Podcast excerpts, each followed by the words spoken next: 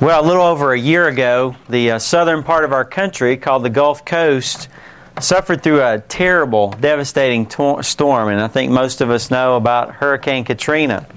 When that happened, our church sensed almost immediately that we needed uh, to go down and to help the people that were down there and to, to help them dig their lives out and to, to share Christ with them. And many of you were probably here at that time. You probably remember that we challenged our church family, said, listen, somebody needs to go. Somebody needs to help. We need some people to pray about going. We had 13 people from our church who went down and was a part of that effort. But not only that, we collected supplies and we rented a, a truck, uh, just a rental truck, and we parked it at a local gas station. We invited the community to come and to bring supplies and just uh, anybody that wanted to be involved to be involved with that effort. You know, it was a pretty neat thing, and we saw a lot of amazing things happen. But one of the memories that sticks out the most for me is this. As people were bringing supplies to the truck, I remember somebody from the community saying these words. I said, You know what? What you are doing here, this is what God would be doing if He was here. If people if people's lives were torn apart, if their houses were knocked over, if they had no hope for their lives, God would be calling for people of the community to load up a truck and He'd be driving it down and helping those people in their time of need. Well, that statement has really stuck with me ever since. This is the kind of thing that God would be doing if He were here. Over the last few weeks, we've been learning what the Bible teaches about spiritual gifts, and I hope that you're very clear that the purpose of our study has not been a seminar. It has not been that you'd bring your little spiritual notebook and, and now you'd have a tab that would say spiritual gifts. And whenever somebody brings up the topic of spiritual gifts, you could say, Oh, I know all about that. And you could turn right over to your little spiritual gift section. Pastor Robbie preached on this, and oh, yes, I know about Ephesians, and oh, sure, I've studied First Corinthians. That's not the purpose of why we've been going through this study. If that's how anybody's approached it, then I failed to communicate clearly God's message to us. Because the reason we've been learning about spiritual gifts is so that we could recognize some of the ways that God does His work in this world through His people. And that hopefully you could begin to recognize, if you are one of His children, hey, I've got some of that. Or, hey, I, I, can do this. Or, hey, God's putting on my heart to be a part of this. And hopefully, if enough of us do that and we get together and we work together, we can show Christ to a world that so desperately needs a Savior, just like we do. Amen? The Bible says that we, right here, are His hands. We are His feet. We are His mouth. We are His ears. And hopefully, this emphasis has helped us to understand that better. But as we're finishing out this series, God's put on my heart a final message to share with you. If we are going to be the body of Christ, if we are going to do His work in this world, we need to see His passion. We need to see His heart. We need to understand if Jesus Christ Himself, isn't that the point? If Jesus Christ Himself were here right now, and He is, amen? His Spirit is here, and He's working through me and through you. If He is here, what would that look like? What would He be doing if we were being His representatives? And there's no better place to turn than the four Gospels. You've heard of Matthew, Mark, Luke, and John. Those are the narratives of the life of Jesus Christ as He walked upon this earth, as God came and lived as a human being in the flesh. And we get to see if God were to live this life, here's how he would live it. Well, seeing him, I believe, will help us tremendously in understanding what we should be doing as his spiritual body. So, we're going to talk about today what Jesus would be doing. We want to understand from Luke chapter 4, verses 14 through 22, if Jesus Christ were working in this world, and we believe he is, here's the kind of things that Jesus would be doing. Now, as we turn to Luke chapter 4, the Bible tells us in uh, verses 14 through 15 that, now, if you read verses 1 through 13, you find out that Jesus had just been tempted in the wilderness by the devil. And then it says in verse 14, And Jesus returned to Galilee in the power of the Spirit. And news about him spread throughout all the surrounding district, and he began teaching in their synagogues and was praised by all. Then in verses 16 through 17, it says, And he came to Nazareth, where he had been brought up, as was his custom he entered the synagogue on the Sabbath and stood up to read. And the book of the prophet Isaiah was handed to him, and he opened the book and found the place where it was written, The Spirit of the Lord is upon me, because he hath anointed me to preach the gospel to the poor. He has sent me to proclaim release to the captives and recovery of sight to the blind, to set free those who are repressed, to proclaim the favorable year of the Lord. You see, the Bible says that Jesus went back to his hometown of Nazareth, and just like he always did, he went to the synagogue. Now, I think it's important to note Jesus thought going to church every week was a good idea. it is kind of interesting to see. We don't know much about Jesus' life, but the uh, or before this, from age 12 to 30, the Bible doesn't give us a lot of details, but we know one thing: he went to the synagogue every week. The synagogues had probably come about during the Babylonian captivity. What happened is the Jewish people had been chased out of their homeland. They're away from the Jewish temple. They could no longer worship together in that place that God had given them, that central location called the temple.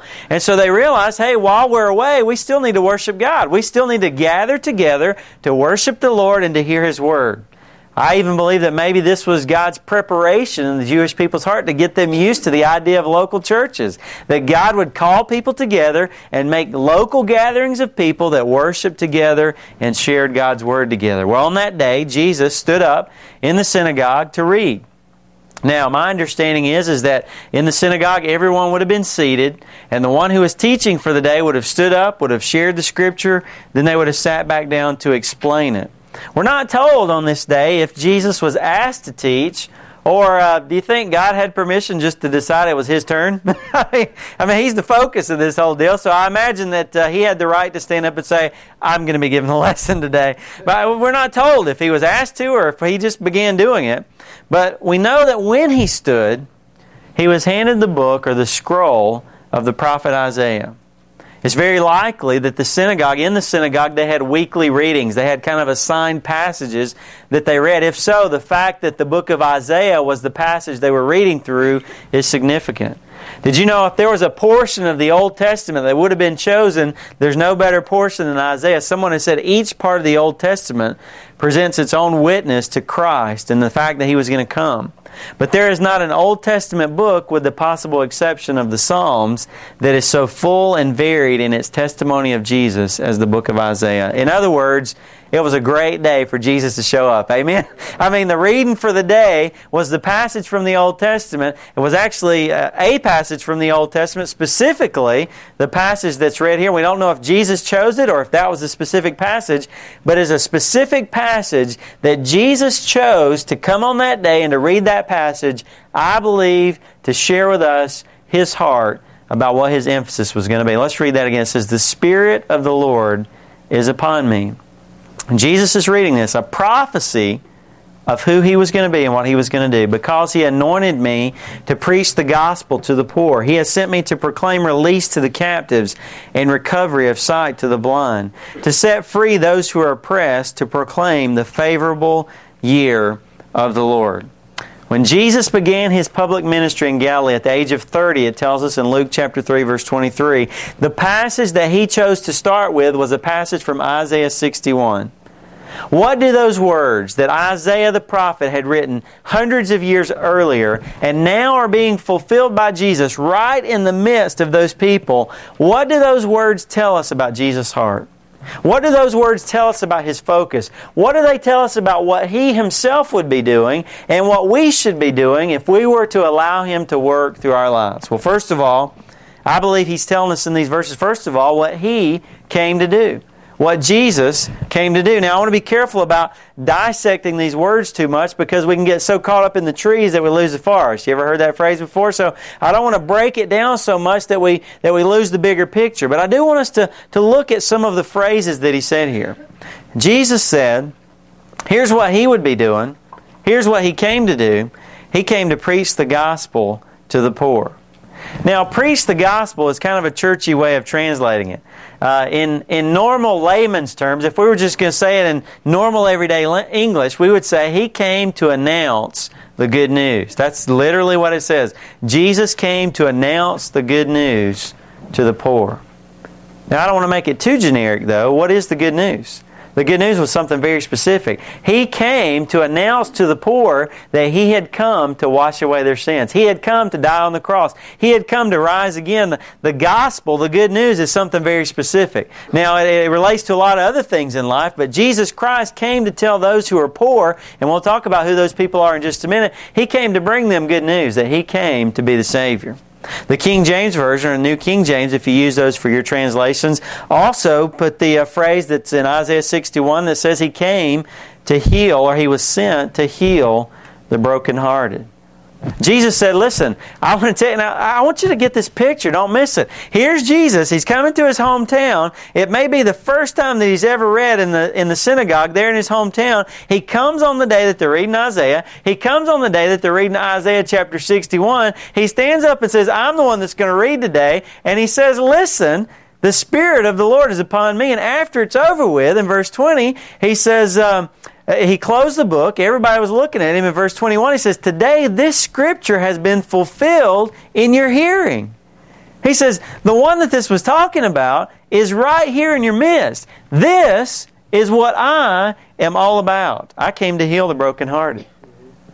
I came to make those who've been hurt, who've been crushed, who've been bruised, I came to fix their lives. I came to heal them. Friend, today, uh, don't miss what Jesus is saying. Is there anybody's heart today that needs to be fixed? Is anybody's heart broken and crushed and bruised today? Jesus Christ said that is one of the primary purposes He came for. He came to proclaim release to the captives. And that word proclaim means he issued a proclamation. Do y'all remember seeing on the news that maybe some of you went down, I think it was at the Capitol. They had, I guess, one of the original drafts of the Emancipation Proclamation. I mean, Lincoln said the, the, the slaves are to be set free. They weren't just set free, there was a proclamation that was made. They are to be set free, and I'm signing this myself, President Lincoln. That's what Jesus came to do. He said, I'm standing up today, and this prophecy that you knew was going to happen one day, it is happening right now. My very words being spoken are the proclamation being issued. The slaves, the captives, are to be set free from henceforth. He said, I came to make a proclamation about recovery of sight to the blind those people who were not able to see, now they were going to be able to see. I came to set free those who are oppressed. Actually, the word that he uses for set free means to send away. It's almost like you open a bird cage and say, shoo, go on. you, can go. You're free to leave. The cage is open. You can go ahead and fly. Jesus came to set people free, to break their chains, and to let them go. How many of us here this morning are in bondage? To someone or to something, or we know somebody who is. Would you listen to the ministry of the Lord Jesus Christ? He came to bring good news to those who are poor. He came to heal those whose hearts are crushed. He came to release those, to let them go, to, to issue a proclamation. He came for those who can't see to now have their eyes open and to understand better. He came to set free those who've been crushed and shattered and broken. That's what Jesus would have put on his business card. That's the tagline that Jesus would have put on his website. He would have put the verses out of Isaiah chapter 61. But before we rush by those things too quickly, I want us to also think about what do those things mean? What did Jesus come for? He tells us there, but what did those things mean? What are some of the things you hear Jesus' heart for in those verses? Well, I hear a concern for the poor, don't you? I hear a concern for those who don't have much. When we think of the poor, we usually think of material things, and we certainly see in God's Word that God is concerned about those who have so little in this life that it gets to the point of being detrimental to their life. Now, I think it's actually talking about more than that. We're going to get to that in just a moment. But the point, I believe, is that God wants to give hope to those who have little resources. Anybody here like that today? God wants to give hope to those who have very little resources, either material wise or in ourselves. God brought care and concern for the for the hurting. In fact, it's more than that. It's defense of them. It's rescue of them. It's delivery of them. You see in these verses, you see proclaiming, you see recovery, you see setting free, you see proclaiming, you see bringing good news. What is God doing? God is bringing hope for the hurting, those who've been bruised and crushed by life, whatever that is. How many of us have been fallen to temptation? How many of us have fall into struggles? How many of us have had heartaches and choices that we wish we hadn't made? God is telling us, I came because I'm concerned about those things. I care about you. I know about you. Let me read you some verses that talk about that. Julie just read, uh, Who Am I? or just sang the song, Who Am I? Well, actually, that comes out of a part of that uh, comes out of a passage. That idea comes out of a passage in Exodus chapter three. Moses, when God called Moses, he said, "Who am I? Who am I that you would use me? That you would work through me?" But just before that, in Exodus chapter 3, verse 7, the Lord said to Moses, Listen, Moses, you're not the one that's going to help these people. When God called Moses to lead the children of Israel out of Egypt, the Lord said, I have surely seen the affliction of my people who are in Egypt. I have given heed to their cry because of their slave drivers, for I am aware of their sufferings. So I Who's it sound like going to do this? Who's it sounds like cared? Who's it sound like did something about it, developed a plan for it? So I have come down to deliver them from the power of the Egyptians and to bring them up from that land to a good and spacious land, to a land flowing with milk and honey. And then he says over one more verse, he says, Now behold, the cry of the sons of Israel has come to me. Furthermore, I have seen the oppression with which the Egyptians are oppressing them. God cared about the Israelite people. God saw their 430 years of struggle. And he told them, he told Moses, I care about that. 1 Peter chapter 5 verse 7 tells us casting all your anxiety or your cares on him because he cares for you. Some of us here this morning are going through such struggles and difficulties in our life. We're wondering, does anybody really care about me?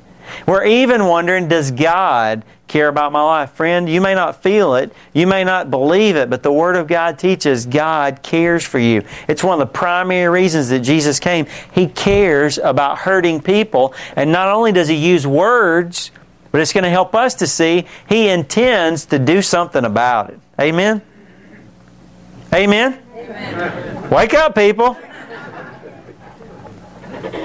He brought good news and good news that's being proclaimed. It's not just, hey, uh, I've got a gift for you, and it's in a warehouse, and, and, I and I threw this little map in a bottle, and I put it out in the ocean, and hopefully, if you find it, and you can make your way over to that warehouse. Maybe you can find it. You know what? The Bible says Jesus. It says he proclaimed it, he heralded it, he announced it. We we would even say he preached it. That'd be our church way of saying it, which would be appropriate. But really, the the, the sense there is, and actually, the, the image that's used here is like a town herald who would announce to people. Before they had newspapers they'd have a town herald who'd go throughout town announcing something was about to happen. A proclamation has been made. That's what god is saying in these verses. Doesn't it sound official? Doesn't it sound important? God's intention is for the heartache to end.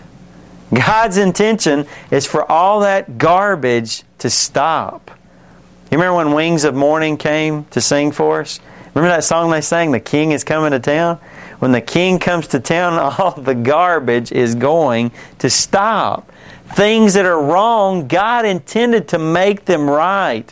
Things that are broken, God intended to fix them. How many people this morning's your life you would say are broken?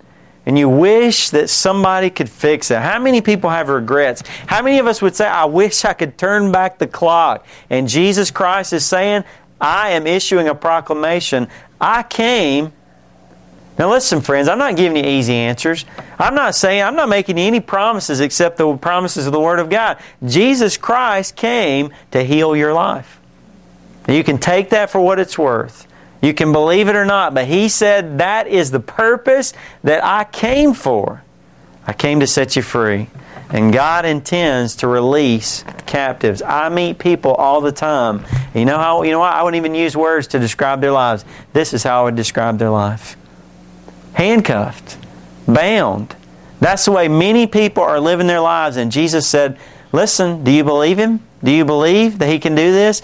He said He came to break the chains. He came to set people free. People like you, real people. So, in light of that, our real point this morning is okay, if that's what Jesus would do, then what would He be doing through us? What would He be doing through us if we are going to be His body in this world. You know, it's sad that many hurting people don't even know the character of God that I just described to you because they've never heard a church share that with them. They've never heard that from the Word of God. I pray today that you're here today, and if this is the first time that you've ever heard it, that you would listen to God's Word. I don't know why churches would not teach this. People ask me, why do, why do churches not teach the Bible? I don't know. I don't know what else we would do. But for whatever reason, that's been the case. But you know what? Even if even if you teach the word of God, I found that many times just knowing it is not enough for people. Have you ever thought to yourself, "Well, I know what the Bible says, but I just don't know how to live it out." You ever thought to yourself that? Doesn't it help to see somebody living it out? You know what? That's what Jesus' intention is. He is still on this earth. He is still working. His Spirit is here working, and He intends for it to be worked out through us. That's His assignment. That's the core of what we've been learning. Our giftedness, the abilities God gives us, is not really for us. It's not so that I can be proud or I can say, look at me, or I can say, here's what I do, or it's not really so that I can feel fulfilled. That's not God's primary purpose. Now, isn't it fulfilling when you fulfill God's purpose for your life? Yes, it is. That's a byproduct. It's a nice byproduct. But the purpose really is not that I would feel fulfilled, but that God would work through my life in such a way that other people would be drawn to Him. Learning where I fit learning where you fit, learning how those fit together, checking my motives, making you, sure I use the gifts right, uh, looking for God to be at work. This whole emphasis has been really to get us to this point. If we are the body of Christ on this earth, what would Jesus be doing right now through us? If Jesus Christ were in control of this church, if just as real as if he were standing here on stage and wrote out uh, in PowerPoint some bullets for us. Okay, church, here's what we're going to be doing. And you were to hear his voice, just as real as that, what would it that he would say to us? Well, I'm going to be honest with you, I'm not sure I know all the answers. And I think to some, to some degree it's going to be the rest of my life. It's going to be the rest of this church's history trying to understand and discern God, what is it you'd have us to do? But listen, I think we can get kind of close this morning. Amen. I think we can at least head that direction. So let's look at one, some of the things Jesus said He would do, and let's think about some of the ways that may work through our life. Well, let's talk about the poor. Jesus said, now He says it right here, that He is concerned about the poor. Now, I have to be honest with you, there are many Bible believing Christians that ignore these kind of statements. There are many Bible teaching churches. Now, listen, let me tell you why I think that happens. We are so concerned about eternity, which if I was going to mess up, I'd want to mess up on eternity side. Amen? We are so concerned about somebody knowing where they're going eternity wise that sometimes we forget right now where they're at. But you know what? The Bible seems to indicate that in order for us to share about eternity, sometimes we need to meet immediate needs. And so, as Bible believing Christians, we need to make sure that we don't just forget about the fact that somebody right now is hungry I mean, it's hard to talk about eternal things when your stomach's growling, ain't it? I mean, I'm talking from personal experience.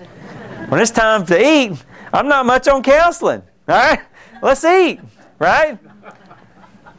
If you don't have any clothes, not the best position to be in for a conversation, is it?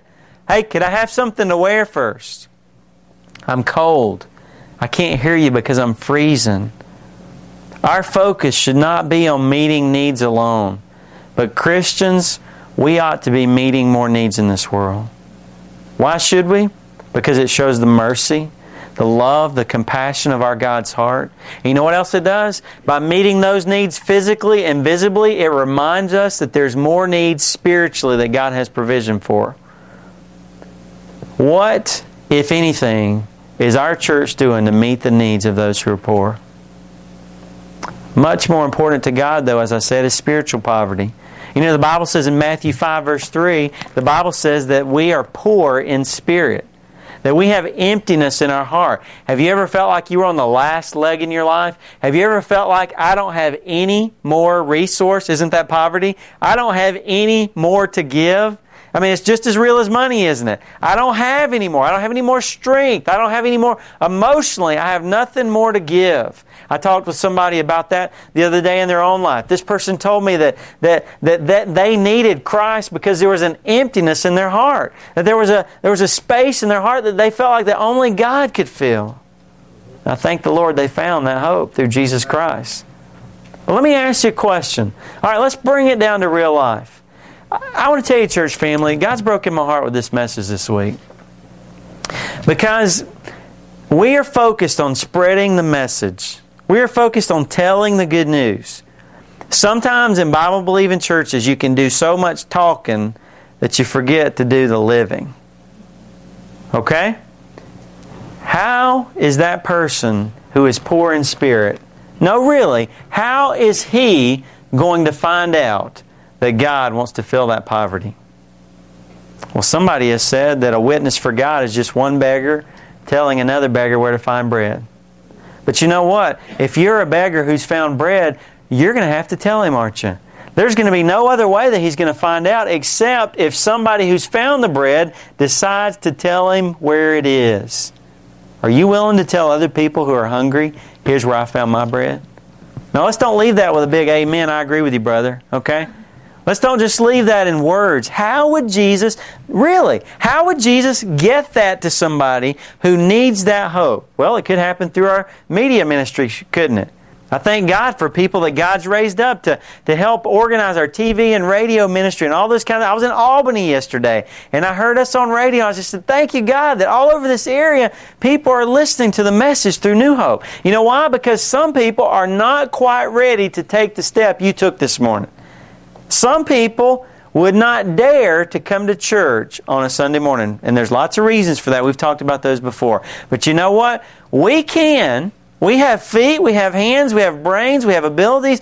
We can put the message together in such a way to bring it right to them in the comfort of their home and announce it to them right in their right in their lazy boy, can't we? Isn't that neat? But even better than that, Probably more than that, God wants to give that hope for those poor in spirit through you personally.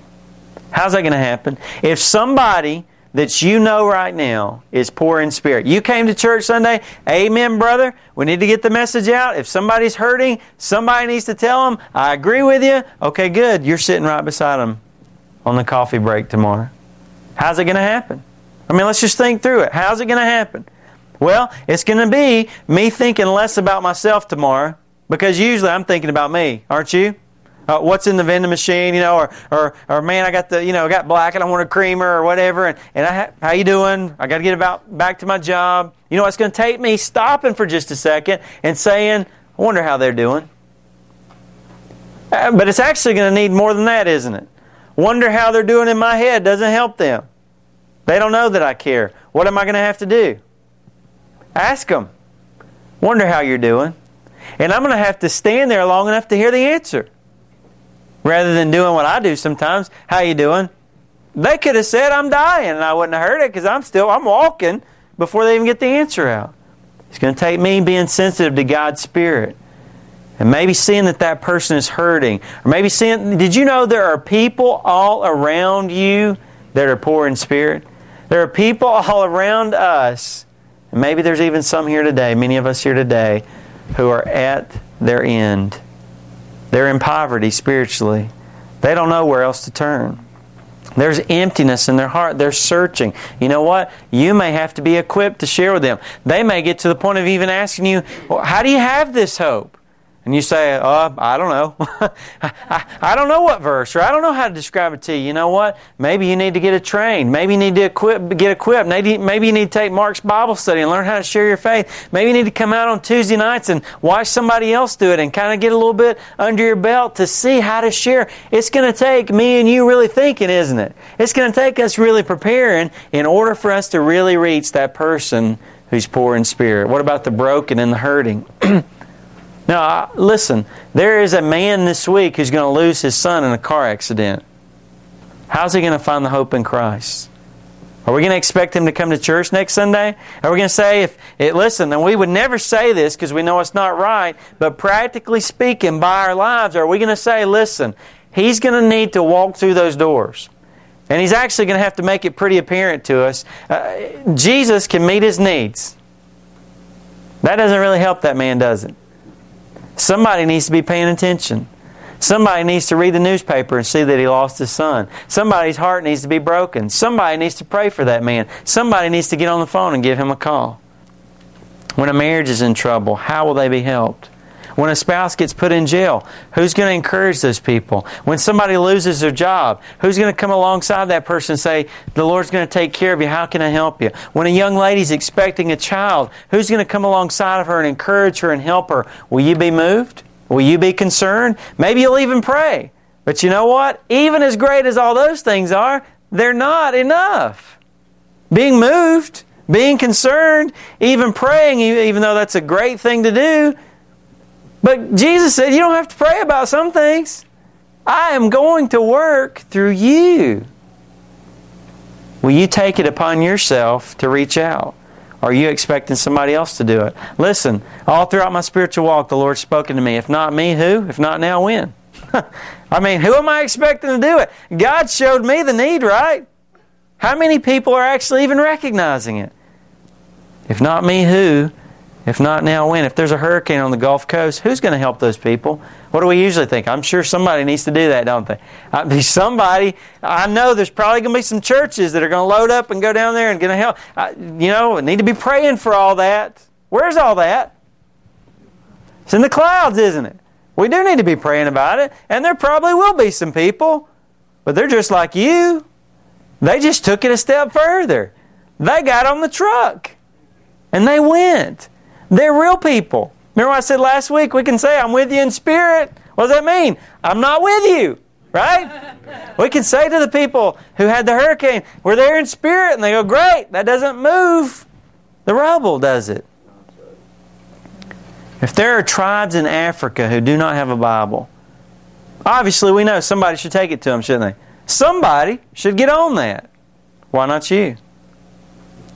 People who've lived in generations, for generations, in adultery and lies and hurt. Somebody needs to take that message to them. Why wouldn't it be you? You're the body of Christ, aren't you? I'm not saying that every need needs to be filled by you or by me. But listen, I want you to understand something that God's really spoken to me about in my spiritual walk. Usually, when I notice needs, Usually, my first response would be I notice that need and I think to myself, well, it's not me that needs to meet it unless God shows me, yeah, I want you to. Maybe we should think, since I saw it, it must be up to me unless God talks me out of it. You see the difference? What that shows is a sensitivity to God's Spirit and a heart to be used by God. Not a excusing myself, not a distancing myself, not a keeping it in the clouds in the words, but an actual, if something has happened and God has shown it to me, maybe I'm the one He wants to work through to do it. Dusty sang a song a few weeks ago. It said, If we are the body, why aren't His arms reaching? Why aren't His hands healing? Why aren't His words teaching? Friends, do you hear that? I believe that's going to resound to us when we stand before Jesus Christ as His servants one day. I, mean, I, I, I think I'm going to have a sense of, Robbie, what were you doing? What were you doing? You were to be my hands. You were to be my feet. You were to be my words. That, that song says, if we are the body, why aren't his feet going? Why is his love not showing them there is a way. God has blessed this church as much or more than any church I've ever been a part of. Praise His name. That's good. I'm thankful for that. It's been great. But I believe, church family, we are just on the edge of truly being the people of God. Are we going to be happy with kind of, sort of, close enough? Are we going to be happy with farther than I've ever been anywhere else in my life? Are we going to be happy with that? Or are we going to say, God, there is no limitation. I want to keep pressing on. I want to fulfill everything you have in your heart to do through my life. I want this church to do that. Listen, let me give you some comparison here. Let me tell you, just in real terms, kind of what I'm talking about. When our church first started, just like Heartland is this in this morning having their second worship service ever. When our church first started, you know what? We didn't have a children's ministry. We didn't have a youth ministry. We didn't have a men's ministry. We didn't have a prayer. We didn't have anything. We just Sunday morning, one hour, boom. That was it. Now, thank the Lord, we have a youth ministry. Thank God we have a prayer ministry. Thank God we have a men's ministry, a women's ministry, outreach ministry, all these ministries. Is that what God wanted us to do? He just want us to start a bunch of names? No, I believe they're just the foundation. Thank God that some things that we're missing are now, are now there, but are we going to stop and say, that is enough? Who's going to teach those kids in Awana? Somebody needs to. Who's going to go on that mission trip? Somebody needs to pray about that. Who's going to greet the people who came to church even though they haven't been in years? Who's going to be the one to stand at the door and shake their hand and smile and make them feel welcome? Somebody should, shouldn't they? Somebody in our church should be in charge of that. Why not me? Did you know that may seem silly? That is one of the most powerful ministries in our church family. People will tell you years from now the person they first saw when they walked through those doors. They will tell you who smiled at them, who shook their hand, who made them feel welcome. That must be important. Somebody should do that, shouldn't they? Who would wash people's cars at Walmart and maybe have an opportunity as that person's pulling out and they say, by the way, why are y'all doing this? Who would be the person? Somebody needs to do this. Who would be the one to say, well, because Jesus gave his life for you and we just wanted to, in some small way, show his love to you today and share the love of Christ with you? Who would, when that person, a tear starts rolling down their cheek because their heart is broken over what you've shared, or because there's something difficult going on in their life, who's going to be the one to say, It seems like something's going on in your life? Can I pray with you? Isn't that what Jesus would say? Somebody should. He's going to do it through somebody. Why wouldn't it be me? Who's going to cook a meal or go to the hospital and lead a dying man to Jesus Christ? Right minutes and moments before he goes into eternity. Who's going to help start a third service at times that, that normally you wouldn't be a part of, but, but they fit better for somebody else's schedule? You know, there are many people who will never be here on Sunday morning because it just doesn't fit their schedule. We could say tough. Sorry. Only time we're open. Or we could make some adjustments. Somebody needs to, doesn't don't they? Somebody needs to do that. Who would go beyond the normal hello at church and would look somebody in the eye? And rather than trying to hit 50 people every time you come at church with a hello, you just focus on, you know what, today, Lord? I'm going to look for two or three. And I'm going to stop. And when I say, How are you doing? I'm going to wait for the answer. And I'm going to minister to that person. I'm going to encourage them. I'm going to re- rejoice with those who are rejoicing, and I'm going to weep with those who are weeping. Somebody should be doing that here, shouldn't they? Jesus is doing it. But if it's going to be done, it's going to happen through me and through you. I'm so glad we've been learning our study. I cannot cover all those needs. Can you? I cannot be the body of Christ. I am not Jesus Christ, and neither are you. Okay, so we can just chill out and let Him work. But if every single one of us would just say, Dear Jesus, this day what do you want to do through me? Who do you want to encourage? Who do you want to show yourself to? Who do you want to work in their life through your servant? If every single one of us will do that, we will never lack for people to touch because there are thousands of people who are hurting. They need a real Jesus working through real people to be involved in their lives. You know what? It may be today that somebody is here and you're that person. You know what I'm talking about when I'm talking about spiritual poverty because you are at the end of your rope.